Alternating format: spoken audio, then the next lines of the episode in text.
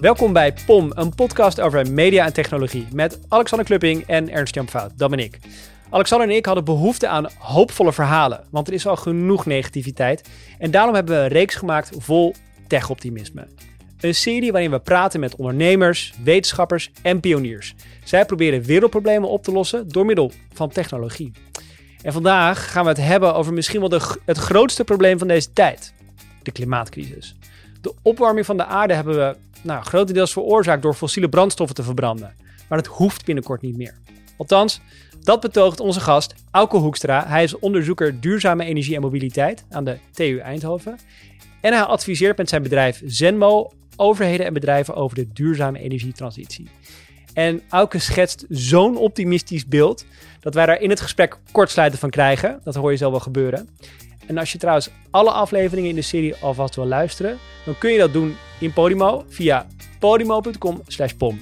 Maar voor nu, veel plezier met luisteren naar Auke Hoekstra.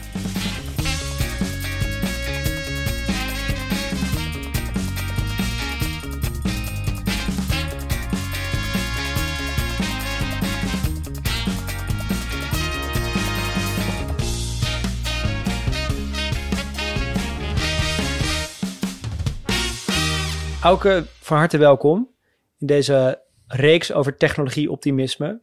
We proberen elke week te kijken naar een oplossing voor een probleem. En deze week hebben we voor toch al een aardig groot probleem gekozen, namelijk de energiecrisis. Mm-hmm. En we willen heel graag met jou kijken naar wat kunnen we nu al wel, wat kunnen we nog niet en hoe ziet de toekomst eruit. En om bij het eerste te beginnen, zijn we heel benieuwd wat we nu al eigenlijk kunnen qua energieopwekking. Wat voor mogelijkheden hebben we al? Hoe staan we er nu voor? Ja, het rare van de hele energietransitie is eigenlijk dat alles, bijna alles, niet alles, maar bijna alles wat we nodig hebben, hebben we al lang. Alleen we gebruiken het niet. Dus mijn grote frustratie zit in het feit dat we technologie niet gebruiken. Maar mijn hoop zit in het feit dat die elk jaar heel veel beter wordt. En het belangrijkste wat we hebben, een beetje saai, iedereen weet ondertussen, is zon en wind. Dat wordt elk jaar goedkoper, ook wel elk jaar iets efficiënter. En ja, als ik bijvoorbeeld kijk naar het laatste assessment report van de IPCC, waar ik ook reviewer van ben, dan is dat echt enorm veel positiever over wat we met zon en wind kunnen dan het rapport van 5 jaar daarvoor. Dus een hoop mensen zijn echt... Door technologische vooruitgang? Ja. Ook wind. Ja. Wat wordt er beter aan wind dan? Vooral dat we het steeds goedkoper kunnen installeren en vooral ook dat we steeds goedkoper op zee kunnen installeren. Ja, ja. Dus elke keer als er een nieuwe concessie wordt uitgeschreven, dan is het geld wat erbij moet is minder. En nu zijn er al redelijk veel concessies waar dus gewoon de overheid geld krijgt voor het feit dat iemand anders een paar windmolens mag neerzetten. Huh. Dat was een tijd geleden, was dat echt onvoorstelbaar. Toen was iedereen zoiets van, oké, we moeten zon en wind gaan doen. Maar het is natuurlijk niet te betalen. Maar goed, we moeten het gaan doen. Oh god, hoe gaat het werken? En nu is het gewoon van... jeetje, schiet een beetje op joh. Waarom duurt het zo lang? Want het is hartstikke goedkoop en weet allemaal dat het goed is. Zorg een beetje voor procedures. Dat we bijvoorbeeld de elektriciteitslijnen die we nodig hebben om het van zee naar land te brengen. En die we nodig hebben om heel veel zon op daken weg te stouwen. Dat we daar een beetje snel die gaan uitrollen. Want dat zon- en windlab, dat is een tierenlier. Dat is best wel een compleet andere... Toen ik hiermee begon te onderzoeken, er was 1 gigawatt aan geïnstalleerd vermogen. Dat was een soort van fata morgana van wauw, dat gaan we ooit bereiken. Maar wanneer zal dat zijn? Aan duurzame energie bedoel je? Aan zonnepanelen. Aan zonnepanelen, ja. Ik heb ook nog een grafiekje gemaakt op Twitter waar ik redelijk bekend van ben. Waarin ik zei van kijk, elk jaar komt er eigenlijk heel voorspelbaar iets van 20-30% meer vermogen, productiecapaciteit van zonnepanelen bij. En de IEA, de grootste organisatie eigenlijk die hier internationaal advies over uitbrengt, voorspelt eigenlijk elk jaar dat die capaciteit niet toe gaat nemen. Dat deden ze vanaf... zonne-energie bedoel je? Zonne-energie specifiek, maar geldt eigenlijk ook voor wind. Omdat zij aannamen dat er niet meer zonnepanelen bij zouden gaan komen? Omdat ze aannamen dat er geen nieuwe fabrieken gebouwd zouden worden. Dus van nu is het al een beetje afgelopen. Oh. Die bestaande fabrieken gaan natuurlijk wel door met produceren, maar... Ja, of er nou echt weer zoveel nieuwe fabrieken bij gaan komen. En sinds 2002 is de eerste keer dat ze echt expliciet daar een prognose voor maakten. Hebben ze dus elke keer voorspeld van nu gaat het wel. Nu is al een beetje afgelopen met het opschalen van die productie. Huh. En elk jaar, overheidsinstantie. En elk jaar, het is een groot adviesorgaan wat door heel veel verschillende landen eigenlijk wordt gesponsord. International Energy Agency. En zijn een beetje de partij waarnaar het IPCC en iedereen een beetje kijkt voor prognose op het gebied van energie. Maar zijn ze elk jaar te conservatief? Elk jaar veel te conservatief. Echt veel te conservatief. Omdat ze onderschatten hoeveel goedkoper het wordt en makkelijker wordt om het te maken. En je weet niet precies. Ze hebben gesloten modellen waarop ze hun... Ik maak zulke modellen. Dat is mijn dingetje. Dus ik zou het liefst hun modellen uit elkaar pulken om te kijken hoe het precies komt. Mm-hmm. Maar wat we weten is de output van de modellen. En de output van de modellen is dus van ja, zonne-energie blijft in zijn totaliteit wel groeien. Want er komen nieuwe zonnepanelen bij elk jaar. Maar de hoeveelheid fabrieken die zonnepanelen bouwen, dat topt elke keer heel snel af. En dat gebeurt al heel lang niet. En nu zie je bijvoorbeeld, vorig jaar had iedereen voorspeld van nou, nu is het echt klaar. Ook alle andere experts voorspellen dat ook de hele tijd hoor. Ik niet. Ik heb in 2007 nog een artikeltje waaruit blijkt dat ik dit redelijk voorspeld had. Gewoon botweg extrapoleren. Eigenlijk heel stom, maar het werkt wel. De snelheid van nieuwe fabrieken bedoel je? Ja, exact. Uh-huh. En vorig jaar is het toch weer net zoveel gestegen als dat we volgens de trend een beetje zou verwachten. En dit jaar zei iedereen van nou, nu is het... Ja, nu gaat het wel instorten. Oké, want China heeft er ook een beetje genoeg van en zo. En dit is toch een belangrijke motor. Yeah. Maar nu met de oorlog met Rusland en hoge prijzen van fossiele energie... Yeah. Zie je dat vooral in China er nu het gas op gaat. Dus we gaan weer lekker door. Hey, en je zei net, er is al heel veel, maar het is nog niet goed gedistribueerd. Bedoel je dat een beetje zoals met voedsel, van er is genoeg voedsel op de wereld, maar er lijden wel mensen honger? Is het met energie ook zo? Ja, dat is een goede metafoor, hoewel in dit geval ook de hoeveelheid landbouwgrond, de hoeveelheid tractoren nog een beetje uitgebreid moet worden, als je die metafoor wil blijven. Dus zonnepanelen, er zijn nog niet genoeg zonnepanelen en windmolens. Dus de technologie om ze te bouwen is al helemaal goed genoeg en wordt elk jaar beter en dat is hartstikke mooi. Maar ook als je niet meer beter zou worden, zouden we nog steeds overschakelen op zonne-winst op dit moment. En hoe ver zijn we dan? Hoeveel procent van waar we moeten zijn we nu? Met de wereld? Nou, nog niet zoveel.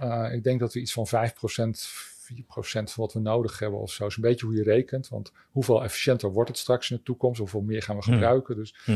Ik zou zeggen iets van 4%. Dus best heel weinig. Ja, maar tegelijkertijd ben je wel optimistisch dat we die 100% kunnen halen. Als je dus die exponentiële groeicurve die ik net probeer een beetje van die te beschrijven van de IEA, precies. Juist, want die gingen ervan uit dat het lineair zou toenemen. Exact. En wat in plaats van wat er gebeurde is dat het exponentieel toenam. Wat we allemaal kennen van coronaverspreidingen. Dus inmiddels weten we allemaal wat dat betekent. Ja, ik denk echt wat dat betreft wel grappig. Dat, ik bedoel, corona is natuurlijk dat is helemaal niet grappig, maar... dat exponentiële groei nu zoveel meer bekend is... dat zoveel meer mensen er gevoel bij hebben. Ja. En in principe is er geen enkele reden volgens mij... om zon en wind niet exponentieel te laten groeien. Ik denk bijvoorbeeld elektrische auto's is nog iets moeilijker... want daar heb je iets meer zeldzame grondstoffen voor nodig. Dus daar zijn een aantal nieuwe mijnen... moeten daar op tijd geopend worden. Dat is nog spannend wat er op tijd gaat gebeuren. Maar dat groeit nog sneller, dus... Ja, ik vermoed toch wel dat het ook door gaat groeien. Want wat is dan nu de beperking voor het openen van wind- of zonne-energiefabrieken? Het gaat dus eigenlijk best goed. Dus als het zo doorgaat, dan hebben we over 10 jaar... komt alles uit zon en wind. Dus 100%. Dus als deze groei volgehouden wordt. Dus dat gaat niet gebeuren. Het wordt een S-curve. Uh-huh. Dus we zijn niet over 10 jaar helemaal op zon en wind of zo. En sowieso... waar we het zo meteen over gaan met nucleair, gaat misschien ook een rol spelen. En dan moeten we op een gegeven moment ook gaan kijken naar... Maar goed, al is het 50% of 60%, nog steeds in de war. Oké. Ja, dus dat is echt een hele goede reden om blijf. Ik heb iemand die ik heel erg bewonder, is Hannah Ritchie. Die is een beetje de tweede persoon bij Our World in Data. Uh-huh. Dat we misschien ook allemaal kennen van corona. Ja. En die is bijna opgehouden met al haar cijferwichlerij en bezig zijn met duurzame doelen. Omdat ze op een gegeven moment zo gedeprimeerd werd... door alle, hoe snel klimaatverandering ging. En dat ze op een gegeven moment dacht van, het gaat allemaal helemaal fout. Ik wil hier niet continu mee bezig zijn, maar ik word er depressief van.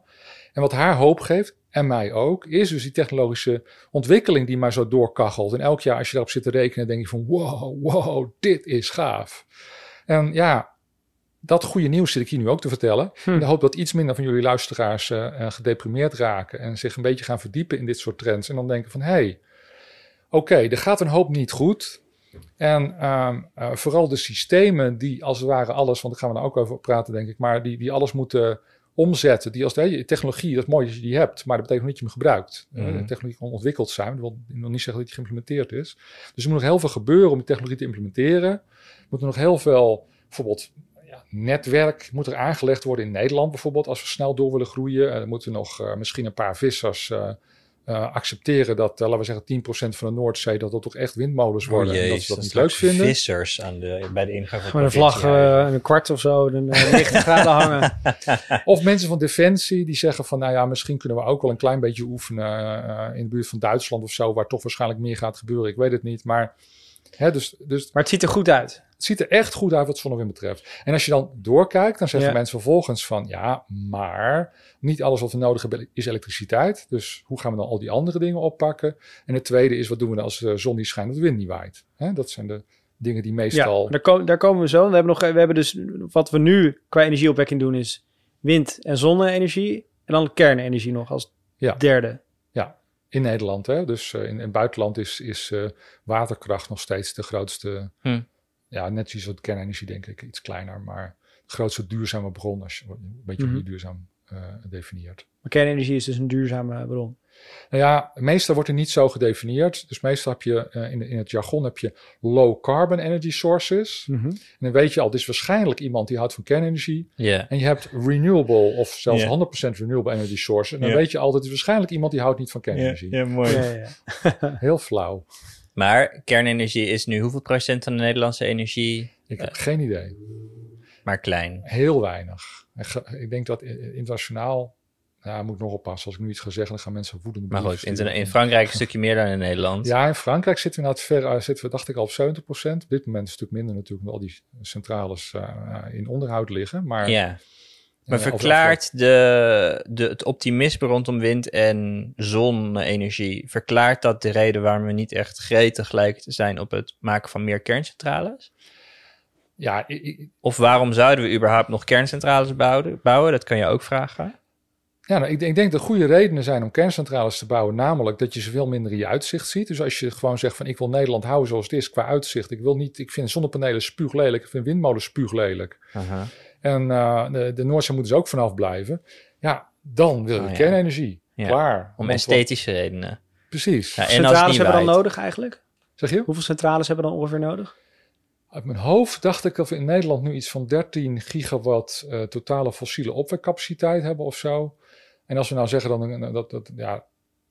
een kerncentrale, kolencentrale is over het algemeen 1 à 2 gigawatt. Je hebt de kleinere, je hebt de grotere, maar 2 is best wel een grote. 1 is denk ik een beetje gemiddeld. Dus zeg 12 centrales of zo. Of als je Hinkley C-achtige grote centrales hebt, dan een stuk of 6. Maar die 2 die wij bedacht hebben, dat gaat niet zo hard. Nee. En is het niet ook nodig om voor het geval de wind niet waait of de zon niet schijnt?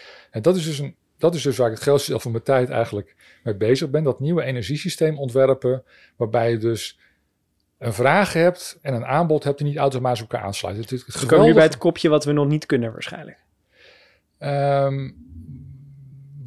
we nog werk aan hebben en wat we deels niet kunnen. Oké, dat is belangrijk om te weten. Want jij zegt dus die over 10 jaar...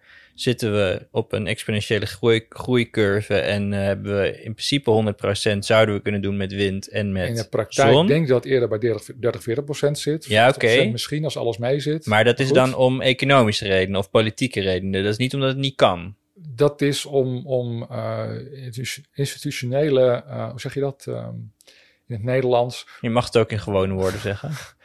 Omdat grote... systemen heel moeilijk vinden om te veranderen. Omdat een ministerie wat al 30 jaar afspraken maakt met de netbeheerders, met ACM en met iedereen over hoe we Nederland energiesysteem inrichten, niet in 1 jaar zegt van... Goh, we hebben dus ook een keer wat de literatuur van die Hoekstra gelezen en we zijn overtuigd, we gaan alles even volgend jaar anders doen. Dus een soort dosis realisme in het model, wat je erin brengt dan. Waardoor je denkt dat het op 30% gaat uitkomen. Ja, dan ben ik nog hoog volgens mij. Maar wat zijn dan de technische beperkingen om daar te komen die we nog niet opgelost hebben? Ja, dus de technische beperkingen zijn eigenlijk niet zoveel. Het eerste is, we moeten wel het gedeelte van onze vraag die flexibel kan zijn... Dus het gedeelte van onze vraag die mee zou kunnen bewegen met zon en wind. Moeten we mee laten bewegen met zon en wind? Zoals je vaatwasser pas laten draaien op het moment dat de zon schijnt. Ja, dat is een op zich een goed voorbeeld, maar dat zet heel weinig zoden aan de dijk. Wat het meeste zoden aan de dijk zet is, en ook de wasmachine is nog iets meer, maar nog steeds... Nee, wat het meeste zoden aan de dijk zet is elektrische auto's. Maar het grootste probleem dat op dit moment is eigenlijk windparken en vooral zonne-energie op daken. Die gewoon net voor het beheerder zegt, we krijgen het niet weggemanaged. En het volgende is dan warmtepompen. Maar ook warmtepompen kunnen best wel heel flexibel zijn. Er zijn een paar dagen per jaar en dan heb je echt wel een beetje een probleem, want dan moeten ze vaak toch wel helemaal vol aan de bak. Ja. Maar als het vriest. Maar als je bijvoorbeeld op die dagen, in het ergste geval, zou zeggen, nou, ik koop een warmtepomp die iets groter is. En die kan dus in een gedeelte van de dag, kan die me ook nog wel als het vriest wel op temperatuur krijgen. En dan kan die op de momenten 's middags, bijvoorbeeld om 18:00, als de grote piekbeestijds net zijn, dan kan die warmtepomp voor mij wel even uit, zou ik maar zeggen. Dat zou heel prettig zijn. Het zou nog mooier zijn als op dat moment de auto's in de straat zouden zeggen van... nou, wij zijn toch batterijen op wieltjes. Ja, wij leveren nu warmte uit voor je huis. Wij leveren de elektriciteit aan de warmtepompen. Ja. Precies, vehicle to grid. Ja. En dat was een tijdje geleden ook weer zo'n Fata Morgana. Iedereen vond het een goed idee, maar dat ging natuurlijk nooit gebeuren. Want dan verslijten je elektrische auto's, je batterijen verslijten sneller. En wie wil dat nou? Dus dat gaat nooit gebeuren. Dat was toen een beetje het verhaal, 10 jaar geleden, toen ik daar mee aan het vogelen was. En nu zie je echt, ik kan me nog herinneren, 5 jaar geleden kwam een artikel uit. Hadden ze expres een beetje een, mindfuck van gemaakt in de titel. En zei ze van, prolonging battery lifetime by using vehicle to grid. En zei, daar heeft iemand niet op zitten letten, want prolonging the life, dus dat batterijen langer meegaan met vehicle, als ze terug gaan leveren. Dat kan niet. Dus iemand, het is de eerste reactie van iedereen die het las was van de titel is verkeerd om. Maar wat bleek, als je gemiddeld genomen je batterij gewoon iets leger laat, dus als je af en toe als ze helemaal vol zijn, als je ze dan iets ontlaat, dat vinden ze prettig, dan gaan ze langer mee. En dat vehicle to grid, dat terugladen, dat kon op een hele beheerste, rustige manier gebeuren. Dus eigenlijk op een manier waar die batterijen niet warm of koud van werden, letterlijk, want ze houden niet van warm worden bijvoorbeeld. En het bleek dus per saldo, als jij s'avonds thuis komt, en meestal is je batterij toch wel redelijk vol, want de meeste dagen rijd je niet zo vreselijk veel. Dus je komt s'avonds thuis en in plaats van hem vol te laden, ga je een beetje leegladen. Het grootste deel van de nacht is die batterij, laten we zeggen, half vol of zo, zoiets. En dan de volgende ochtend, om 5:00 of zo, dan zegt hij van nou, nu moeten we bijna weer aan de bak, want de baas wil zo meteen weg met de auto. Dus nu gaan we rustig vol laten lopen. Dat laadpatroon, waarbij dus die batterij echt perfect gebruikt voor elektriciteitsnet, zei ze van nou, dat is juist batterij... goed voor de batterij. Precies, nou, dat was echt wow. En sindsdien zie je het, vooral batterij, als ik nou ergens nog positiever over ben dan over wind en zon, is het wel de ontwikkeling in batterijen. Echt het meeste onderzoek naar batterijen in de hele geschiedenis van de mensheid is gedaan de afgelopen 5 jaar. Er wordt waanzinnig veel onderzocht. En ja, je ziet eigenlijk dat er zijn ontzettend veel chemistries, dus stofjes, samenstellingen, zeg maar zeggen, dingen die je in een batterij kan stoppen om dat te werken, die we nog niet onderzocht hebben, die waarschijnlijk heel goed zouden kunnen werken. En gaat dat ervoor zorgen dat het opslagprobleem minder wordt? Gaat het opslagprobleem van 1 à 2 dagen... inderdaad vrijwel geheel oplossen. Dat is mijn stellige overtuiging voor relatief beperkte kosten. Zeker als we dus die auto's die meer dan genoeg batterijcapaciteit hebben om te kunnen rondrijden, als we die voor een flink deel, laten we zeggen 20-30%, zouden inzetten als backup voor het net, dan hebben we voor een 1 of 2 dagen, 2,5 dag, hebben we alle opslag geregeld die we willen. Ik nooit begrijp. Het probleem wordt dan wel, moet ik eerlijk zeggen, seizoensopslag. Dus als ik eerlijk ben, in mijn modellen ben ik aan het nadenken over seizoensopslag, want die batterijen, dan deal. Nou, in de zomer, als je heel veel zonnepanelen hebt, dan heb je in de zomer een enorme bult energie natuurlijk. Die je over hebt. En in de winter heb je niet zoveel zon en heb je eigenlijk die energie zou je goed kunnen gebruiken. Ja, dat gaat dus niet allemaal in die Tesla-batterij. Nee, want die Tesla-batterijen die zijn hartstikke goed. De metafoor die je altijd moet hebben is dat als je een bad hebt, ja, dan heb je als het ware een kraan waarmee het bad vol laat lopen. En de snelheid waarmee het bad vol kan laten lopen, dat is power of vermogen of kracht, hoe je het wil noemen. En de grootte van dat bad, dat is als het ware energie of de hoeveelheid opslag. Ja. En batterijen, die zijn echt geweldig. Je kan die kraan, een soort van drukslang, je kan je bad in 2 minuten laten vollopen, zullen we maar zeggen. Dus straks voor korte periodes kunnen die batterijen aansluiten en die blazen alle fluctuaties op het net, blazen ze gewoon weg, omdat ze zo krachtig zijn, als ze een beetje nuttig ingezet worden. Maar het zijn geen grote badkuipen. Als je je bad 2 keer zo groot wil maken, dan heb je gewoon 2 keer zoveel batterijen nodig. Dat kost je heel veel geld. Uh-huh. Terwijl als je bijvoorbeeld kijkt naar waterstof, hè, dat is dan een vorm van seizoensbeslag die heel vaak wordt genoemd. Of een andere chemische opslag, of warmte, kan ook hoor, maar goed. Warmte en waterstof hebben gemeen eigenlijk dat je betaalt voor de grootte van de kraan. Dus als je een grotere, snellere kraan wil, wordt het veel duurder. Maar als je een 3 keer zo groot bad wil, dat kost niet zoveel meer. Dat valt best wel mee. Dus een heel tegenstelling tot bij een batterij. Precies. Oké. Precies. Dus als je een hele grote badkuip wil, seizoensopslag, grote badkuip. Voor een heel seizoen moet je als het ware, een hele seizoen lang moet je als het ware dat bad vullen. Ja. Dan heb je grote badkuip voor nodig. Dus eigenlijk zeg je, je wil die seizoenspieken, diepvriezen of heel erg heet, wil je niet opvangen met batterijen, want daar is het gewoon niet efficiënt voor. Dat is veel te duur, daar heb je waanzinnig veel grondstof nodig, gaat gewoon niet werken. Oké, en voordat we dat... Zeg je? Hoe doe je het dan? En dat doe je dus met een vorm van opslag die beter is, die makkelijker is, die per kilowattuur opgeslagen energie goedkoper en makkelijker is. En dan kom je eigenlijk altijd terecht bij wat ze dan noemen chemische opslag. Dus moleculen. Dus je maakt gewoon een brandstof. Daar komt het eigenlijk meestal bijna altijd op neer. En de brandstof die je het makkelijkst kunt maken met elektriciteit is waterstof. Oké. Nee, dan stop je eigenlijk... Misschien heb je vroeger wel op natuurkundeles zo'n proefje gehad. Dat het was heel slecht in natuurkunde. Ja, ongetwijfeld hebben het gehad, maar we zijn het vergeten. Reageer bij je opblazen, het is wat ik deed. Hiermee kan je maar niet opblazen. Sorry. Nee, maar goed, het is wel heel simpel proef om uit te leggen. Je pakt zo'n erlenmeisje, weet je, zo'n bekertje met water. Dan stop je er een positieve kant in en een negatieve kant in. Een positieve elektrode, een negatieve elektrode. Mm-hmm. En eentje moet ook nog wel een beetje een dure zijn, want het is wel mooi als er een soort van katalysator van platinum bij zit, maar je hebt hem heel weinig nodig. Dus bij mij natuurlijk in de les deden meestal dat braaf voor, stak dat erin en dan kreeg je allemaal bubbeltjes. En die bubbeltjes waren waterstof. Dus het is, we weten al heel lang hoe je waterstof... Hoe sla je dat op? In een tanker? Waterstof is wel een beetje lastiger om op te slaan dan de meeste andere chemische stofjes, omdat het heel vluchtig is. Het is het kleinste molecuul wat er bestaat. Dus het neemt heel veel ruimte in, zal ik maar zeggen. Terwijl je eigenlijk natuurlijk iets wil wat juist heel weinig ruimte inneemt, omdat je het dan lekker compact op kan slaan. Dus je stopt inderdaad in een tank, dat is een mogelijkheid. En daarmee kan je het ook in de auto bijvoorbeeld stoppen. Hè? Dus waterstofauto's, daar ben ik niet zo'n voorstander van. Dat is redelijk bekend bij iedereen, maar... Dat werkt op zich prima. Je stopt het onder druk dan wel, want anders heb je niet genoeg. Heel veel druk, 700 bar of zo. Waarom zou je het in een auto doen als een batterij ook bestaat?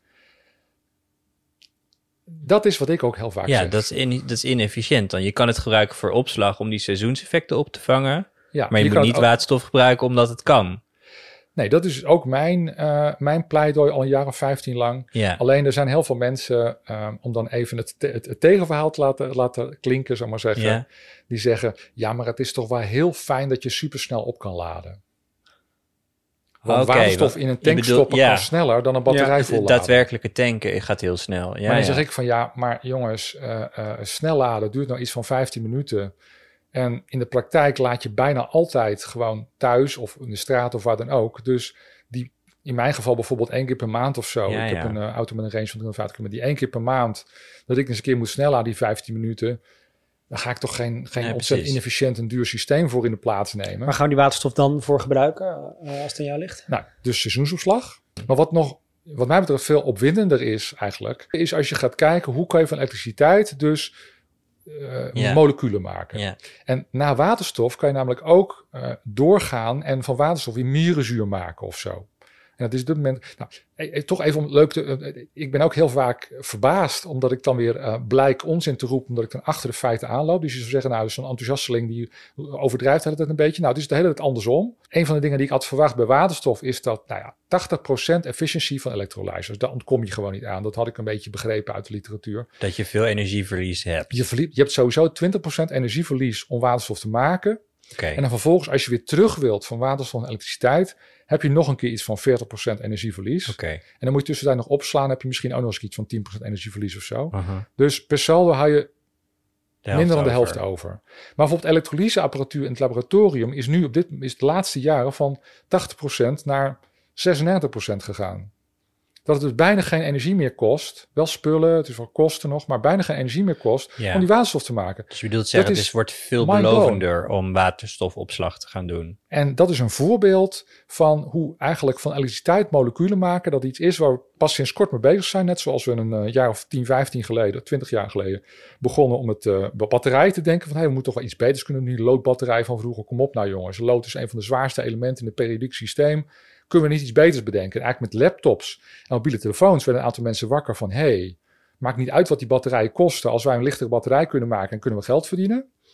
En sindsdien is dat in beweging. En nu wordt een hele jonge generatie van mijn gevoel wakker. En die denkt van, wow, als we elektriciteit om kunnen zetten in brandstof, in iets wat we makkelijk op kunnen slaan, dan is het gelopen race. Dan is het zonne-wind. Hoe ziet de wereld er dan uit als dat gelukt is? Dan... Even een grote vraag van Ernst. Ja, nee, precies. Nou, dan kijken wij terug en dan zeggen wij, goh, wij waren de eerste generatie in de historie van de mensheid die niet meer natuur in de fik stak, zou maar zeggen, hele schaarse natuur in de fik stak, om aan energie te komen. En die wist dat ze roofbouw pleegde, zou maar zeggen. En die wist dat ze het klimaat in de war gooiden. Wij zijn de eerste generatie die gewoon omkomen in energie. We hebben meer dan we nodig hebben. En het is gewoon kosher. Dat is heel bijzonder. Dat is echt heel bijzonder. Mm-hmm. Ik ben echt opgegroeid met het idee, ooit gaat de wal het schip keren. En voorlopig hopen we maar dat het goed blijft gaan. Maar we weten gewoon dat fossiele brandstof en zo, dat is niet oké. Dat gaat ooit eens een keer fout. En straks groeit er een hele generatie op met het idee van, nou, hoop problemen op de wereld. This is not one of them. Die hele energietransitie, die gaan we gewoon oplossen. Dat is mijn. Maar toch nog even, want jij bent dus een optimist, dat is helder. En ondanks dat je overdrijft, komen je overdrijvingen zijn, als je ze terug gaat zoeken, zijn ze daadwerkelijk realistisch gebleven en eigenlijk conservatief gebleken. Als precies, dus ik overdrijf niet. Nee, ja, uiteindelijk is dat netto nul. Maar jij zegt de beperking is, je noemt toch tussen de regels door een aantal beperkingen. Eén is volgens mij het verdelen van de energie, de beweging die het maakt vanaf de zonnepanelen die op weet ik veel, overal staan, om die op de juiste plekken te krijgen op het juiste moment. En dat is technisch ook nog niet opgelost, als ik je goed begrijp, want die waterstoftanks, die zijn er nog niet. Of is het puur een kwestie van politiek en wil en geld? Of is het echt een technische beperking?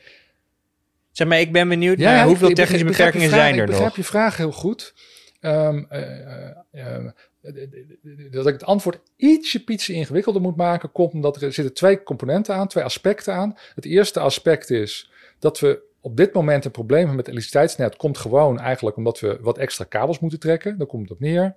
Dat is een tijdelijk fenomeen. Dus eigenlijk zou je kunnen zeggen dat verplaatsen van de energie tijdelijk fenomeen. Als we gewoon genoeg uitgeven aan het elektriciteitsnet, kunnen we dat prima oplossen. Maar dat gaan we waarschijnlijk geen eens doen. En dat hoeft waarschijnlijk ook niet. Want als we beter worden in opslag, als we bijvoorbeeld meer hoeft batterijen... Hoeft ze minder verplaatst te worden. Exact. Uh-huh. Exact. En als we op een gegeven moment ook nog goed worden in het... Stel, hè, weet ik niet, maar stel. Ja. Dat op een gegeven moment het lokaal produceren van waterstof met gewoon je zonnepanelen die op je eigen huis liggen, dat heel makkelijk zou worden. Hè? Ik denk lokaal eigenlijk niet. Produceren van waterstof in je huis? Ja, stel. Oké. Dat kan al hoor. Dat is op dit moment alleen erg duur en gedoe. En... Een soort waterpomp, maar dan om maar een paar zonnepanelen op de schuur en dan in de schuur een apparaat dat het precies, die maakt waterstof. Okay. Dan kan je in principe gewoon van het net af. Dus als ik echt graag zou willen, als ik echt zou denken van nou, dat huis van mij, daar wil ik een halve ton op besparen. Of tenminste, ik heb een halve ton over. Ik wil per se van net af. Geen enkel probleem. Dan, maar goed, dit kan nog niet. Dat kan dus wel, halve ton. Het is een beetje duur. Oh ja. Maar het kan dus wel. Dus technologisch kan het al. Op dit moment is het gewoon nog economisch. Voor een halve ton maak je eigen waterstof. Ja. En kun je echt van het net af. Ken jij mensen die dit hebben? Je hebt het zelf niet. In Nederland. Nee. Okay. Nee. En waarom heb je het niet gedaan in je eigen huis? Ja, wat een onzin. Ik vind het echt een beetje asociaal. Ik bedoel, ik heb heel veel elektriciteit over. Als ik die terugzet op het elektriciteitsnet, is het veel nuttiger. Ja. Wanneer ik dat met heel veel verlies en heel veel extra kosten, waar ik andere veel betere dingen mee zou kunnen doen, een beetje autarkisch loop te wezen. Dus een beetje zo van, kijk mij eens, ik ben van het net af. Goed, ja, hoor. Dus eigenlijk is het solidariteit, dus op het net, aan het net terug te geven, als ik het goed begrijp. Vind ik wel. En zeker als je dat koppelt met batterijen die ervoor zorgen dat je dus die grote pieken een beetje wegmanagt, dan ben je echt super solidair. Dus als je eigenlijk Een elektrische auto bijvoorbeeld voor je deur. Ik heb een elektrische auto voor mijn deur. Nou, zodra ik dat kan, ga ik in ieder geval zorgen. Dat zou ik nu wel kunnen, maar op dit moment is bij mij nog geen enkel probleem. Maar met een iets duurder laadpaaltje voor mijn deur, zal maar zeggen, kan ik ervoor zorgen. Ik ben op die laadpaal op dit moment uitzoeken, maar er is heel veel ontwikkeling en ik wacht tot de volgende serie uitkomt. Maar goed, dan kan ik ervoor zorgen dat als ik veel zon heb, dat gewoon meteen weggezogen wordt met de auto in. Mm-hmm. Dan is dat best wel vaak voor de deur. Mm-hmm. En op die manier kan ik dan die pieken op het net al aardig wegmanagen. Oh ja, dat doe je uit solidariteit voor het net. Dat je de pieken eruit haalt. Ja, en omdat het voor mijn gevoel omdat het natuurlijk cool is om iedereen te zeggen. Maar als iedereen het zou doen, zou het wel goed zijn. Ja. Ja, dus een van de dingen waar ik heel veel mee bezig ben, en een van de dingen die dus echt moet gebeuren, die dus echt een voorbeeld is van zo'n politieke probleem wat niet opgelost wordt terwijl technologie al is, is dus dat het slim laden van elektrische auto's, dat er bijvoorbeeld een tarief komt waarmee je beloond wordt als je heel flexibel bent met je auto, zodat je nog een paar cent ermee kunt verdienen. Juist. En op dit moment kan je helemaal niks verdienen als je want het net ontlast met je auto. Ja. Ja, dat, allemaal dat geldt dan ook weer. Dat zeggen juristen juist, dat is juist solidair. We moeten juist al die kosten moeten we gelijk omslaan. Want dan, ja, iemand die misschien minder flexibel is en minder geld heeft, die heeft dan gegarandeerd een laag tarief. Ja. Maar het is gewoon een beetje dom eigenlijk om elektrische auto's zo te belasten. Oké, en waarom hebben we dan niet een soort van batterijenfarm ergens in het land, in plaats van dat iedereen zijn eigen batterij heeft? Want ik snap wel dat het handig is om in je auto een batterij te waardoor die kan rijden, maar... Maar als je even doordenkt, hadden we net gezegd dat batterijen waren een goede manier om minder transport te doen.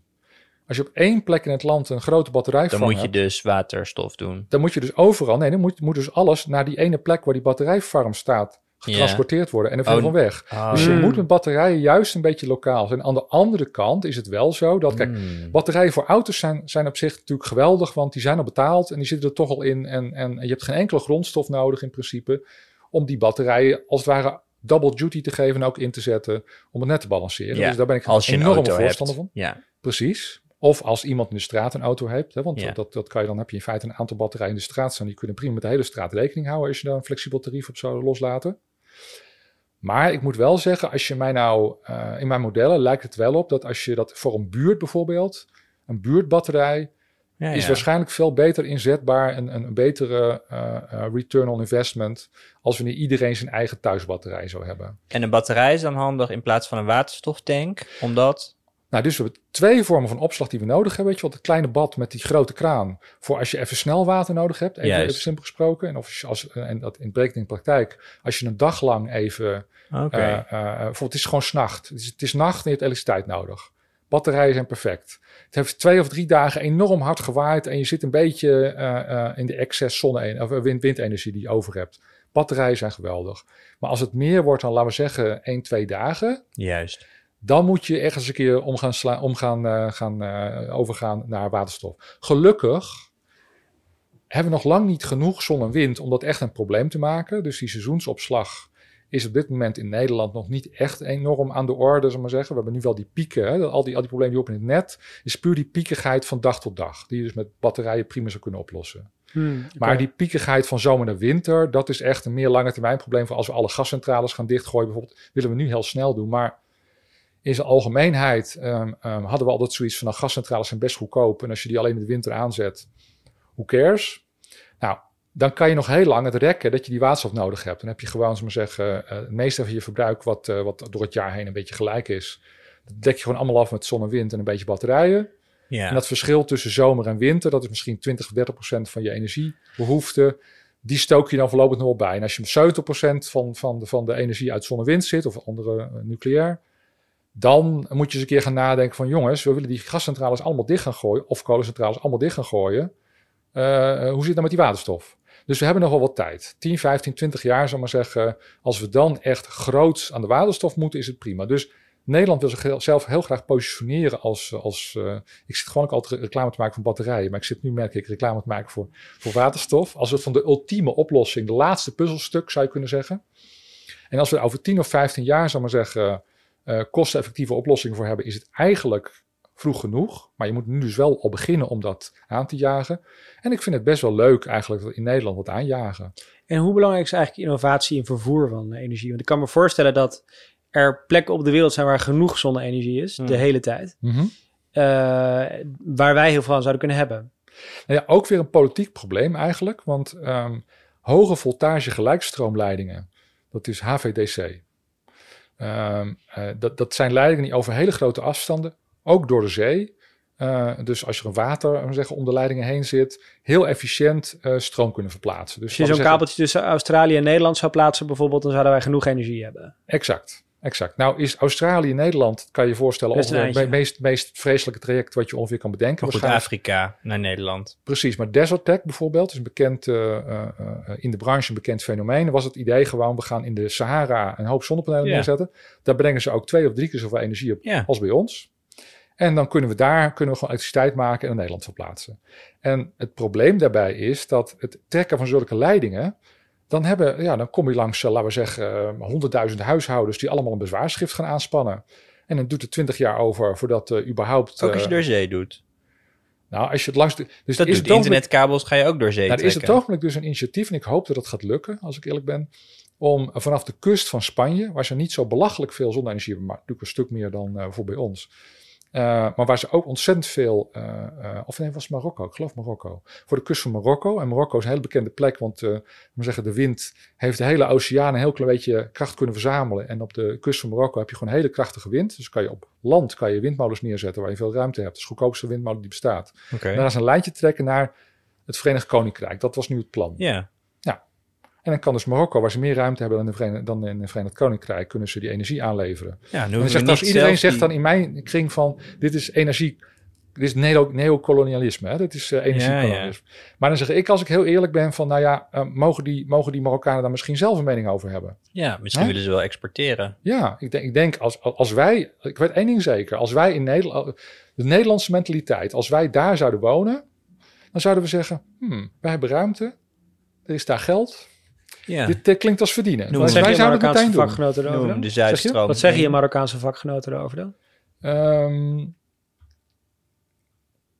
Als ik heel eerlijk ben, zijn het bijna nooit vakgenoten uit landen waar we dan over praten, die daar bezwaar tegen maken. Dus de hele neocolonialisme is bijna altijd iets wat wat naar voren gebracht wordt door mensen die mijn buurman zijn. Dus het is voor mijn gevoel ook vaak een discussie met elkaar voeren. Maar één ding even vooropstellen. Als wij daar naartoe gaan en zeggen van eigenlijk zijn wij heel machtig en we gaan eens een beetje druk uitoefenen op de rijk zijn en we gaan een paar lokale types gaan we omkopen. Dat zou inderdaad politiek echt heel slecht zijn. Maar als wij zeggen van we gaan gewoon netjes met de regering zaken doen en we gaan het gewoon koosje regelen. En inderdaad, wij hebben geld, zij beland. We gaan samen proberen iets te doen. Vind ik dat eigenlijk tamelijk geweldig. Dat is een vorm van ontwikkelingshulp in feite. Maar ik snap het niet. Waarom bouwen we dan heel veel windenergieturbines in Nederland als we dit ook in landen kunnen doen waar veel meer waait en veel meer de zon schijnt? Ik zal een kabel ertussen leggen. Ik zal het nog erger voor je maken. In principe, als je die kabel niet kan trekken, dan zou je ook daar waterstof kunnen maken. Ja. En dan zou die waterstof naar Nederland kunnen vervoeren. Op een boot of zo. Precies. Of in een pijplijn. En je hebt een vrij simpele pijplijn, kan je veel meer waterstof vervoeren. Qua energie kan je veel meer vervoeren dan met een heel bataljon, elektriciteitsleidingen. Je hebt dan wel die omzetting en de kosten daarvan, energieverlies daarvan. Ja. Maar waterstof per pijpleiding versturen is wel een stuk makkelijker dan energie per elektriciteitsleiding versturen. Nog steeds, hoewel met nieuwe ontwikkelingen, supergeleidingen, who knows, ook weer heel spannend, opwindend allemaal. Er gebeurt echt heel veel, maar goed. Inderdaad, alleen, dan komen dus hele discussies van, is het nou wel eerlijk willen we dat allemaal niet zelf? En we zijn al de hele tijd afhankelijk van onze omgeving, dat willen we niet. En, maar je zag ook commerciële belangen hierin, ik begrijp dit niet. Want er zijn commerciële belangen om in Nederland windturbines neer te zetten, zoals je zelf zegt. Ja. De overheid krijgt geld maar goed, er is enthousiasme voor wind. Dus dat is commerciële interesse. Oftewel, er valt geld te verdienen. Klopt. Dan zou je toch denken, er valt meer geld te verdienen in een woestijn. Want wat moeten mensen met een woestijn verder? Niet alsof je daar op vakantie gaat. Het is twee dingen. Hè? Dus aan de ene kant, heel veel mensen in de politiek die zeggen van we moeten meer proberen alles lokaal op te wekken. Want dat vinden we een fijn idee. Dat vinden we een goed gevoel. Dat vinden we, dat willen we graag. Goed, en aan de tweede kant, om dit soort grote projecten van de grond te krijgen, dit is eigenlijk te groot voor één bedrijf. Gelukkig maar misschien, want anders krijg je ook een beetje rare energiereuzen die al dit soort dingen gaan regelen, zullen we maar zeggen. Dus wat je hier eigenlijk nodig hebt, is een combinatie van wetenschappelijk onderzoek om eigenlijk alle doorbraken die toch wel nodig zijn om bijvoorbeeld die pijpleidingen echt op dat niveau, zullen we maar zeggen, te tillen voor waterstof. Oké, we zijn daar nog niet. Ja, eigenlijk vooral de opwekking van waterstof en de omzetting van waterstof eventueel naar andere chemische stoffen die je nog makkelijker kunt vervoeren dan waterstof. Er is nog heel veel potentiële verbeteringen zijn er mogelijk om als het ware, die, wat ik net al de hele tijd zei, als je echt nu wil kiezen van waar ga ik me op richten, ga je dan richten op de omzet van elektriciteit naar iets chemisch. Dat is echt een soort van nieuw frontier waar ontzettend veel mogelijk is. Ja. Naarmate dat beter wordt, wordt zo'n Afrikaans bijvoorbeeld project of Marokkaans of whatever. Maar in ieder geval van een plek waar veel, of Australisch, perfect zou dat ook zijn. Hè, een plek waar ze heel veel ruimte en zon hebben en niet zo vreselijk veel biodiversiteit. En, maar als ik het goed begrijp, is het heel duur en zijn ze bang dat ze een koperkabel gaan neerleggen en dat we over een paar jaar een glasvezelkabel willen. Om het even in internettermen te... Ja, in soort van, je bent bang dat je achterhaalde technologie neerlegt en dat de investeringskosten niet efficiënt gaat terugverdienen. En ik denk ook wat op dit moment de business case voor je koper CQ glasvezelkabel nog niet echt is. Je kan hem aanzien komen, want bijvoorbeeld elektrolyse die je dan nodig hebt om waterstof te maken, dat was tot voor kort was dat de grote kostenpost. Dus om die reden was het gewoon heel lastig om elektrolyse of om waterstof te maken. Was gewoon heel duur. Maar die kosten van waterstof worden steeds lager omdat die elektrolyseapparatuur steeds goedkoper wordt. Daar heb je tegenwoordig geen platinum meer nodig bijvoorbeeld, maar al die andere vormen. Maar nog een heel sterke ontwikkeling. Dus waterstof staat nog een beetje in de kinderschoenen. En het is niet alleen dat we nog geen glasvezelpijp hebben, maar ook gewoon eigenlijk dat die koperkabel gewoon niet kan concurreren tegen je telefoonlijn, zou ik maar zeggen. Maar we kunnen aanzien komen dat het gaat gebeuren. Dus als je gewoon echt een soort van ideaal science fiction boek, zoals we het in science fiction lezen, zou ik maar zeggen. Je hebt een soort van wereld, je hebt een soort van een protagonist, die ziet het allemaal voor zich. Die zou gewoon zeggen, nou, 20 jaar gaat daar heel veel energie vandaan komen. Dus laten we nu alvast een beetje daarop voorsorteren. Van waterstof bedoel je? Bijvoorbeeld waterstof. Maar waterstof zou je dus heel goed ook weer andere stofjes van kunnen maken. Zoals mierenzuur die nog weer makkelijker te verplaatsen zijn. Ja. Dat ze nog weer energy denser zijn. Nu heel duur en energieverlies, zal ik maar zeggen. En overigens straks is misschien veel minder. Dus ik in mijn kristallenbol wijze van spreken zie je gewoon, dit zit er aan te komen. Maar welke technologie het precies wordt, of het nou die glasvezel wordt, of dat het toch ADSL plus wordt, bij wijze van spreken. Ja. Dat is nog best wel moeilijk te voorspellen. En in welk jaar je dan echt met de grote klap moet komen, dat je miljarden, zullen we maar zeggen, in moet zetten, of het dan, bij wijze van spreken, 2027 is, of 2030. Dat is ook heel lastig. En dat maar is de rode draad van dit gesprek is wel, het zit er allemaal aan te komen. Ja, eigenlijk is de rode draad van het gesprek, wat mij betreft, van het is aan het gebeuren. Zon en wind is gewoon aan het gebeuren. En de puzzelstukjes die we nodig hebben om die zon en wind ook 's nachts te laten werken, batterijen, zijn ook gewoon, zitten eraan te komen. Namelijk auto's. Bijvoorbeeld, maar ook gewoon stationaire opslag. Hoor. Die buurtbatterijen en zo gaan er ook wel komen. En zo'n Tesla batterij aan je muur? Zo'n ding? Misschien ook, maar als ik eerlijk ben, als je mij een voorspelling zou moeten laten doen, en dat gaan jullie nu proberen, dus oké, dan zou ik zeggen, ik denk dat vehicle to grid, dus de auto die terug gaat leveren, eigenlijk die Tesla-batterij gaat vervangen. Oké, genoeg in de buurt, omdat zelfs mensen die geen auto's hebben, die buurt werkt samen, waardoor... Precies. Tesla is natuurlijk ook heel erg vanuit het Amerikaanse idee van je zorgt voor jezelf. En niet zozeer voor de buurt. Exact. En ik denk ook toen ze deze fabriek opzetten, konden ze nog niet helemaal voorspellen hoeveel langer die batterij mee zou gaan. Dus je hebt gewoon een batterij nodig die echt heel lang meegaat voordat je hem in gaat zetten voor terugleveren en dergelijke. Ik noem net dat artikeltje, haha. Maar in eerste instantie dachten we dus van dat gaat nooit lukken. Die batterij, zullen we zeggen, en voor de auto gebruiken en voor je elektriciteitsnetwerk. Dan is je gewoon versleten voordat de auto versleten is. Dat moet je echt niet doen, dat is heel slecht. Nu weten we van die nieuwe batterijen, nou dat kan best wel. Die double duty, zullen we zeggen, dat vinden ze geen enkel probleem. Dus dit zit eraan te komen. Het enige puzzelstukje wat er eigenlijk nog mist, behalve heel veel doorpakken en gewoon doorgaan, is dus eigenlijk die chemische opslag. Ja, omdat daar nog de meeste onderzoek voor nodig is. Er moet nog het meeste uitgevonden worden. Daar is de business case nog niet helemaal juist. En, oké. Ja. Maar dat is toch best wel een positief... Kan je voorstellen? Het is een heel positief verhaal. Dus ik moet wel zeggen, als mensen mij dan vragen van... Dus hoe hoopvol ben je dan? Dus ik ben heel optimistisch. Hoe hoopvol ben je eigenlijk? Maar ik maak me wel heel vaak zorgen dat we die technologie gewoon niet snel genoeg gaan implementeren. Juist. En dat we daardoor Ja, als ik heel eerlijk ben, geloof ik eigenlijk niet dat de mensheid door global warming uitgeroeid gaat worden. Maar ik denk wel dat we heel veel miljoenen, zo niet honderden miljoenen doden over de komende 50, 60, 70 jaar op ons geweten gaan hebben, als we verdorie niet gewoon even doorpakken. En die doden vallen dan niet in Nederland. In Nederland worden we alleen een beetje armer, maar ik denk dat we Nederland nog wel redelijk uitzingen. En die 70 centimeter verhoging van de dijken en zo, dat gaan we ook nog wel redden als het moet. Maar ja, ik vind het echt heel asociaal als we niet. En ik maak me dus heel veel zorgen dat we dus aan de ene kant terugkijken van wij waren de generatie die de energietransitie heeft geklaard. Nou, heel mooi. Misschien is dat trouwens de volgende generatie, maar goed. Ongeveer, hè, de komende 20 tot en met 50 jaar gaan we dat wel klaren, denk ik. Maar wij zijn ook de generatie die gewoon, als we een beetje door hadden gepakt, verdorie, zoveel ellende hadden, nog zoveel koraalrif hadden kunnen redden, zoveel regenwoud hadden kunnen redden, zoveel biodiversiteit hadden kunnen. En dat hebben we gewoon allemaal niet gedaan, omdat we te lui waren. Het is eigenlijk best grappig, want je spreekt nu een soort van loss aversion aan, wat natuurlijk een soort van krachtige, menselijke, psychologisch iets is. Namelijk, ik schaam me een beetje voor de hooligan die ik ben als onderdeel van deze beschaving. Snap ik wat ik bedoel?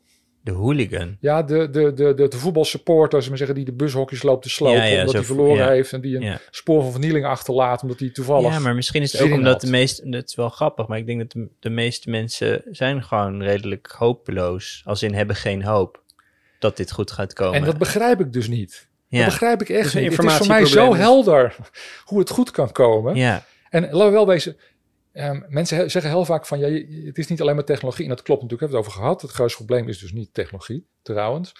Maar technologie is wel de essentie van global warming. En als we die apparaten niet hadden die al die CO2 uitstoten, hadden we ook geen global warming. Dus, en als je dan weet dat we 10.000 keer zoveel energie van de zon krijgen als dat we gebruiken, hè, dan weet je gewoon 0,3% van het aardoppervlak zou ongeveer genoeg zijn als we dat met zonnepanelen zouden beleggen wereldwijd. En als we nog zee meepakken en als we nog een beetje wind erbij doen, zitten we op 0,1% of zo, weet je wel. Dus het gaat helemaal nergens over. We zouden ook nog een zonnepanel in de ruimte kunnen hangen als we echt willen proberen. We weten eigenlijk al een beetje hoe dat moet. Het is een beetje duur, maar als we echt zouden willen, zou het ook nog kunnen. Dus we komen om in de oplossingen. Yeah. En we blijven maar een beetje zeuren en zeggen van we zijn zo zielig en we bewegen niet snel genoeg.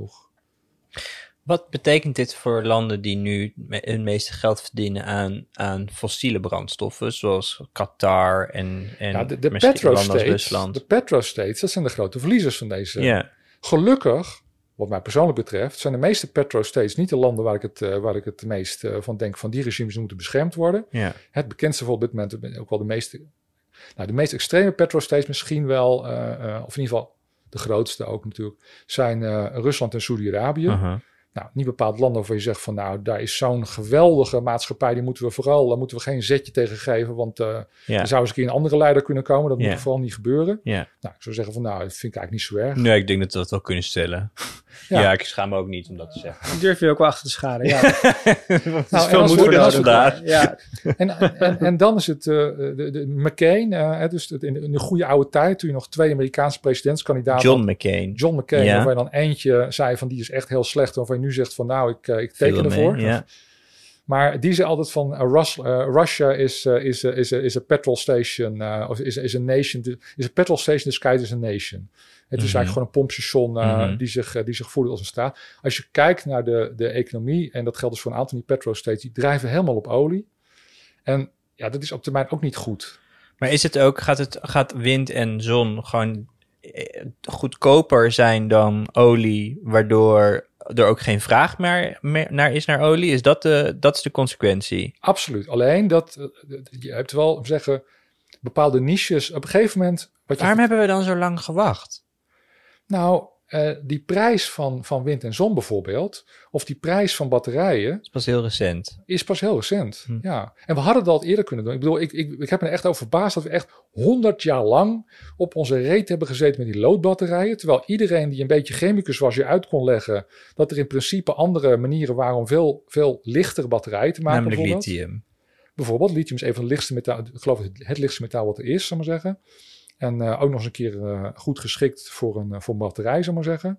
Maar bijvoorbeeld natrium. Ja. Waar we ook niet bepaald tekort aan hebben, is ook eigenlijk veel geschikter dan lood om een batterij van te maken. Dus daar zijn we ook toonlijk hard mee bezig, ja, voor het geval lithium ooit schaars wordt. En die oliestaten, die hebben gewoon een probleem. Want ja, dit is waar ze veel geld aan verdienen en dat gaat gewoon te duur. Olie gaat gewoon te duur zijn om te verwerken. Dus bedrijven als Shell zijn fucked en landen als Saudi-Arabië zijn fucked. Basically. En wat Shell zou kunnen doen natuurlijk. Nieuws. Ja, wat mij betreft ook. Behalve dat landen zoals Saudi-Arabië en bedrijven zoals Shell daar ook voor zouden kunnen kiezen natuurlijk. Maar dat is echt heel moeilijk. Ik doe dus eigenlijk, zit gedeeltelijk bij automotive, werktuigbouwkunde, maar zeggen op de TU Eindhoven. Omdat we daar heel veel met auto's, elektrische auto's, was ik van houders er veel mee bezig in eerste instantie. En het grootste deel op dit moment zit ik eigenlijk bij Innovation Sciences. Ik heb een onderzoekprogramma opgezet met 30 PhD's die een beetje dit soort dingen onderzoeken. En eigenlijk de groep waar ik het meeste mee werk is Innovation Science. Dus eigenlijk is de wetenschap van hoe wetenschap innoveert. Dus eigenlijk een soort van wetenschap in termen van hoe krijgen we nieuwe dingen. Yeah. Dus dat zijn de mensen die eigenlijk in deze podcast goed zitten om te brainstormen over de toekomst.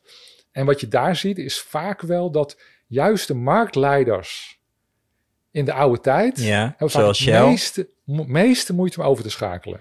Maar dat moet je me toch uitleggen ook, want dat geeft me wel kortsluiting. Want toch een vrij groot bedrijf, Shell, waarvan je zou zeggen dat ook aandeelhouders toch voor enig lijfsbehoud willen zorgen. Ja. Dat is in ieder geval tot nu toe de aanname die ik doe, waarom ze niet al te veel in groene energie willen investeren, omdat ze een poging tot lijfsbehoud aan het doen zijn. Het moet allemaal niet te snel gaan vooral. Maar als het echt zo snel gaat als jij schetst, dan zijn ze knettergek. Dat ze niet sneller proberen marktaandeel op wind en zon te krijgen. Ja, dan moet deze toch even intikken. Heb je ooit gehoord van het Kodak-moment? Was vroeger... Ja, maar ik vind het moeilijk om te geloven dat... Deze is te leuk. Iedereen kent het verhaal van Kodak. Dat ze de digitale camera niet geloofde als... En jij denkt dat Shell in zo'nzelfde ding zit. Ja. Ik kan het bijna niet... Ja. Maar het is altijd zo. Omdat ze zo gericht zijn op de kwartaalresultaten. Ik heb het zelf 3 keer meegemaakt toen ik na mijn studies bestuurskunde, ooit is een lang en ver verleden. Toen zagen de meeste mensen niet dat internet heel groot ging worden. Ik had een baas van mijn bedrijf, was media-strategist, maar zeggen. Dus die dacht over nieuwe media na en zo. En die zei tegen mij, Auke, de fax, dat is een medium. Maar internet is een toeltje. Ja, maar ik snap je punt. Namelijk, mensen kunnen niet zien er allemaal aan zit te komen. Bij mobiele telefoons is hetzelfde verhaal. Toen mijn smartphone is hetzelfde verhaal. Elke keer denk je, natuurlijk is dit logisch. Zoals al gezegd, het is heel hard om te overtuigen van iets als hij er met zijn portemonnee afhankelijk van is of zo. Precies, dat is dat bekende citaat van Sinclair, wat ook door Al Gore gebruikt wordt in die film van Inconvenient Truth. En je denkt echt dat dit bij Shell en bij BP, miljardenbedrijven, dat daar nu aan de hand is. Dat ze hun Kodak-moment meemaken.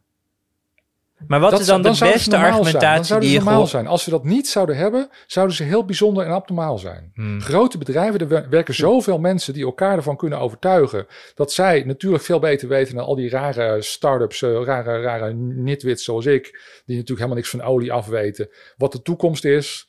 Maar dan toch, je bent een optimist. Maar wat vind je dan de beste argumentatie die je gehoord hebt vanuit dat soort bronnen, dat het toch echt wel langer gaat duren dan dat jij nu aanneemt? Wat is dan de meest duistere, maar toch realistische tegenbeeld? Want jij komt de hele tijd met politieke voorbeelden, namelijk het is politiek niet opportun. Maar als dat eventjes niet... Shell denk ik niet. Mm-hmm. Doordat het niet politiek opportun is, blijft olie heel erg lang en de belangrijkste bron van energie. Die waarschijnlijk... Ik denk dat Shell denkt van...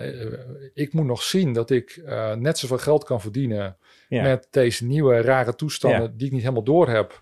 als met meer boren, meer pompen. Impliciet zit daar ook. En gelukkig is de olieprijs nu weer flink omhoog gegaan de laatste tijd. Dus maar we kunnen voorlopig even tegenaan. Impliciet verwachten ze ook dat er heel veel vraag blijft bestaan naar olie. En daarvan zeg je, dat gaat gewoon niet zo zijn... want over 5 jaar of over 10 jaar is die vraag ingestort. Ik heb een aantal ik weet het dus niet helemaal precies... maar ik heb een aantal felle discussies gehad. Dat was wel grappig met iemand van Aramco... Ja, het meest evil bedrijf ter wereld, Saudische staatsbedrijf. Samen een whitepaper meegeschreven en ik uitleg waarom het volgens mij wel snel ging veranderen met betrekking tot elektrische auto's enzovoort. En hij niet. Een whitepaper met de duivel, mooi. Ja, tenminste, omstandigheden.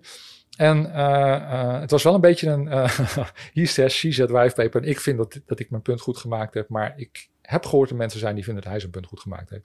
Mensen die niet te redden zijn wat mij betreft. Maar een ander verhaal. Maar volgens mij heb ik toen heel duidelijk uiteengezet waarom bijvoorbeeld elektrische auto's, hè, 4 keer zo efficiënt, veel goedkoper, zodat de batterij onder die prijs komen, heb je gewoon een veel lekkerder auto voor veel minder geld. Dus sorry, dit is hou je niet droog.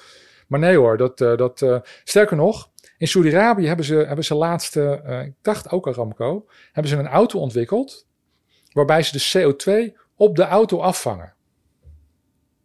Okay. Nou, je wekt ongeveer 2 of 3 keer qua gewicht. Komt uit de uitlaat. Uit de uitlaat. Okay. Dus dan krijg je behalve een benzinetank krijg je een gigantische opslagtank voor de CO2. Mm-hmm. En dan kan je in theorie die CO2 die eruit gekomen is dan weer ergens onder de grond stoppen of zo. Ja, als je daarmee bezig bent, dan ben je echt dan ben je echt niet begrepen. Ik vind het wel een beeldend voorbeeld. Ja. Maar toch nog, maar wat vind je het beste argument? Want je somt nu op wat argumenten zijn uit die hoek. Maar wat vind je dan de beste argument die je toch op een slechte dag aan het twijfelen zetten? Nou ja, ik twijfel wel een beetje over de snelheid waarmee het gaat gebeuren. En die snelheid bepaalt ook een beetje of jij nu nog een goede investering aan het doen bent, of dat je een stranded asset aan het creëren bent. Ja. Dus als Shell wij spreken gelijk heeft dat het iets minder snel gaat dan ik denk, dan kan je misschien voorkomen dat dus het beste argument is, het gaat allemaal niet zo snel. Ja. Maar ik heb echt geen goed argument gehoord waarom het op lange termijn. Nee, Oké. Het beste argument is misschien dat je hebt bepaalde toepassingen waarvoor vooral schepen en vliegtuigen, waarvoor het echt wel heel erg lastig is om aan de slag te gaan met zowel waterstof als met batterijen. Don't count the batteries out. Als je met lithium-air batterijen aan de gang zou bijvoorbeeld, dan worden ze echt waanzinnig licht. Maar die zijn nog minstens 20, 30 jaar weg of zo. Mm-hmm. Dus daar kan ik me goed voorstellen dat zogenaamde e-fuels dan de enige echt supergoeie klimaatvriendelijke oplossing is. Dat betekent dus gewoon olie eigenlijk die je maakt met elektriciteit. Ja. Dat kunnen we gewoon. Oké. Het is geen eens zo vreselijk moeilijk. Alleen is het best wel duur. Je hebt ongeveer 5 keer zoveel elektriciteit nodig als wanneer je gewoon direct met elektriciteit zou vliegen. Dus het is heel wasteful, zou ik maar zeggen. En het is best wel duur. Nou, het gaat nog echt wel een tijdje duren voordat dat kan concurreren op prijs met gewone olie. Maar is het erg dat die vliegtuigen gewoon op petroleum blijven? Nou, het is een vrij klein gedeelte van onze energiebehoeften. Maar het is wel zo, als je nou... Kijk, ik probeer relatief netjes... Tenminste, ik probeer een beetje walk your talk te doen, zou ik maar zeggen. Ik vind dat ook gewoon leuker. Je moet het proberen. Zeggen. Nou ja, eigenlijk niet zozeer uit schuldgevoel.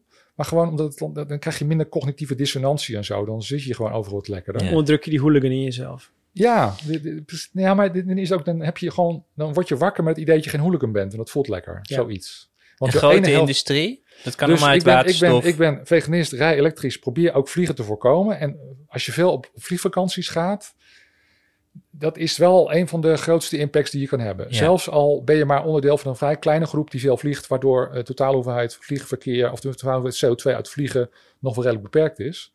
Maar het zet wel behoorlijk zoden aan de dijk. Maar toch, jij schetst wel een beeld dat als de rest allemaal om is en vliegen blijft over, als ik je goed begrijp, schets je een beeld waarin vliegschaamte over 15 jaar niet meer aan de orde is, omdat er zat wind en zon gebruikt wordt in de rest van de energiebehoeften. Dus ik je toch twijfelen. Nou ja, qua klimaatverandering wel. Ja. Het is wel zo dat de hoeveelheid stofjes die wij aan het opgraven zijn wereldwijd, om onder andere al die batterijen te maken, al die apparatuur te maken en dergelijke. Als we dat straks met 10 miljard gaan doen, als iedereen zou zeggen, een mooie SUV wil rijden en wil gaan rondvliegen en dergelijke, moet je wel heel veel dingen opgraven. Ja. Dus ik zou wel zeggen van, vraag je nog steeds een beetje af van hoe gaan we dat verantwoordelijk aanpakken. Maar als ik dan echt lange termijn kijk, dan zeg ik ten eerste, we kunnen heel goed efficiënt mining doen met zijn genoeg gebieden, zal maar zeggen, waar de hoeveelheid natuur die je beschadigt veel geringer is dan op andere gebieden. En we kunnen dat gewoon doen met duurzame energie, die dan weer die mijnen aandrijft en dergelijke. Dus op een gegeven moment is CO2 technisch helemaal niks aan de hand. En qua oppervlakbeschadiging kan het ook nog mee van echt lange termijn. geloof ik. Maar oh god, nu ga ik... kom maar. Op 10 miljoen luisteraars, mensen aansluiten, bedoel je? Gaat nu zeggen van, oh god, weet je wel, ik heb het hele tijd voor niks aan geluisterd, want het is een gek. Ja. Maar leuke afsluiter, ik heb er nu al zin in. Ik denk echt lange termijn. Dus dan praat ik niet over 10, 20 jaar, maar laten we zeggen over 100 jaar of zo. Ik denk dat asteroid mining best wel eens een heel goed idee zou zijn. Nou, dat is weer een ander onderwerp. Maar toch tenslotte, want wij dus vragen... ik denk dat over 100 jaar die vliegschaamte inderdaad... misschien een kwestie van esthetiek is. Dat je zegt van... jongens, wij wonen op zo'n bijzondere planeet. Het is zo mooi. Dan is het toch eigenlijk een beetje hooliganisme om daar elke keer doorheen te vliegen? Moeten we dat niet met een beetje met zen-boeddhistische bewondering? Maar goed, dan is de metaverse er ook al, dus dat hebben we het ook helemaal niet meer nodig. Ten slotte, wij vragen aan iedereen in deze serie wat zij anders zouden doen als zij premier van dit land zouden zijn. Of een ander hoogwaardigheidsbekleder, mag niet uit, mag ook de baas van Europa spelen. Hoe zou jij anders... wat is het belangrijkste ding waarop je anders zou handelen als jij het voor het zeggen zou hebben, als je politieke macht zou hebben? Ja, verreweg het allerbelangrijkste wat ik zou doen is die experts nu de hele tijd uitleggen waarom de verandering niet kan. Die experts van de oude situatie, zal ik maar zeggen. Gewoon zeggen, jongens, we gaan nu even over de toekomst praten, dus... willen jullie even buiten wachten? Dan gaan nu de mensen die wel naar de toekomst kijken, gaan even in jullie plaats die toekomst bedenken samen. En dan zou bijvoorbeeld die president van Nederland moeten zeggen, nou beste... We hebben ook een president tegen die tijd, wel leuk. Oh, oké. Nou, ik vond het kan hard gaan. Ik vond zo'n autoriteitsfiguur een beetje voorspiegelde. Ja, prima, dan ben je president. Hakken we ook je hoofd uit een berg of zo, leuk. President van Europa hadden we toch gezegd? Nee, heel goed. Nee, maar even serieus, ik zou willen dat die mensen die op dit moment de beslissingen nemen, dat die zouden zeggen van, we gaan het energiesysteem echt inrichten. Met betrekking tot tarivering, wat ik net noemde. Ja. Dat we optimaal gebruik gaan maken van die batterijen en die auto's en overal. Dat we gaan zorgen dat we echt heel veel haast maken met die zonnepanelen in bijvoorbeeld Marokko of waar dan ook. Dus we gaan even goed nadenken over dat systeem van de toekomst. En we gaan nu eindelijk iedereen die in die stroperigheid vastzit, gaan we gewoon zeggen van of je gaat niet stroperig zijn of iemand anders gaat het doen. Maar het is nu even klaar. Weet je wat ik lastig vind in dit gesprek? Nou? Dat het zo optimistisch is dat ik er zo'n cognitieve dissonantie van krijg. Dat ik denk, mij is nu al mijn hele leven verteld dat dit alleen maar misgaat. Dat ik moeite heb om je te geloven. Ja, ik kan me dat goed voorstellen. Ik heb die reactie heel vaak. Het leuke is wel dat ik dan soms eerst een heel lang interview heb. Waarin ze dan heel vaak aan het prikken zijn van... is het nou wel waar wat hij zegt? Is het nou wel waar wat hij zegt? Op een gegeven moment... Ik had laatst iemand die... ik ga geen namen noemen, maar... ik zag op een gegeven moment echt een beetje... die kon niet... zat er echt toeslaan van... ik zag er echt helemaal blij worden... en tegelijk helemaal angstig worden. Angstig. Dit kan niet. Dit kan niet. Als ik dit nu ga geloven... dan ga ik morgen alsnog in een nog dieper gat vallen... want dit kan helemaal niet. Ja. En voor alle duidelijk, als je dan toch weer even die cognitieve dissonantie wil verkleinen.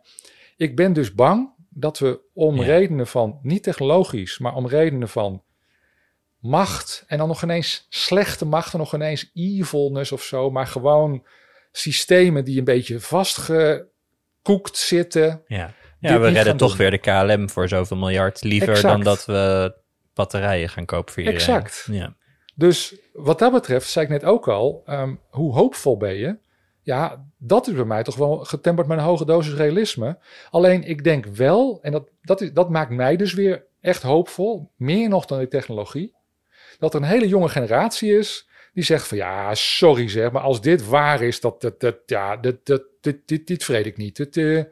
Handen uit de mouwen, we gaan dit doen, zal maar zeggen. En als die op een gegeven moment aan de macht komen... en als die gewoon doorpakken en als die gewoon in de Tweede Kamer zitten... en wat dan ook, en gewoon zeggen van... jij, mijn jongens, dan kan het snel gaan. Die technologie, dat is het probleem niet, maar... Wat ik zo interessant vind, is dat ik niemand politiek een verhaal hoor vertellen over... klimaatverandering is belangrijk. 1, dat moeten we bestrijden. 2, of actiever bestrijden. En dat kan door meer uit te vinden of door meer te... investeren in groei, in plaats van we moeten dingen minder doen. Het is altijd... Maar jij bent die nieuwe generatie, Alexander. Je moet gewoon hup de Tweede Kamer in en het gaan regelen. Oh, ik moet het regelen. Stuimtebeeld, en trouwens, ik heb groot respect voor bijvoorbeeld Diederik Samson, die zijn verhaal wel een beetje tempert om niet die cognitieve dissonantie in mensen een beetje te beperken, zou maar zeggen. Oh, die tempert zijn enthousiasme bedoel je? Ja, maar volgens mij zou die het in grote lijnen eens zijn met dit verhaal, bijvoorbeeld. Dus ik denk dat er heel veel beleidsmakers... Dat is een bizarre situatie. Er moet dus een overheidscampagne komen met jou als president, waarin mensen weer optimistisch worden over hoe het ervoor staat met de energietransitie. Opdat we onze handen uit de mouwen gaan steken en de machthebbers gaan aanmoedigen. Yeah. Wat misschien een leuke metafoor is in deze. Wij reageren op de energietransitie een beetje zoals iedereen reageerde op Oekraïne toen Rusland binnenviel. Uh-huh. Nou... 3 dagen, 4 dagen, hooguit. Ja, dat houden ze nooit vol. Dat houden ze nooit vol. Ja. Dus we zijn zo groot, dat gaat helemaal niet lukken. Ja. En verdomd, het gaat wel lukken. Nou, ik heb het gevoel dat we met klimaatverandering nu een beetje meer in die Zelensky-stand moeten. Van, ik ga helemaal nergens heen, we gaan het gewoon klaar. En dan blijkt het gewoon te kunnen. Dank nog je steeds wel, een hard slok, maar ja. Het was zo optimistisch dat we recordsluiten van kregen.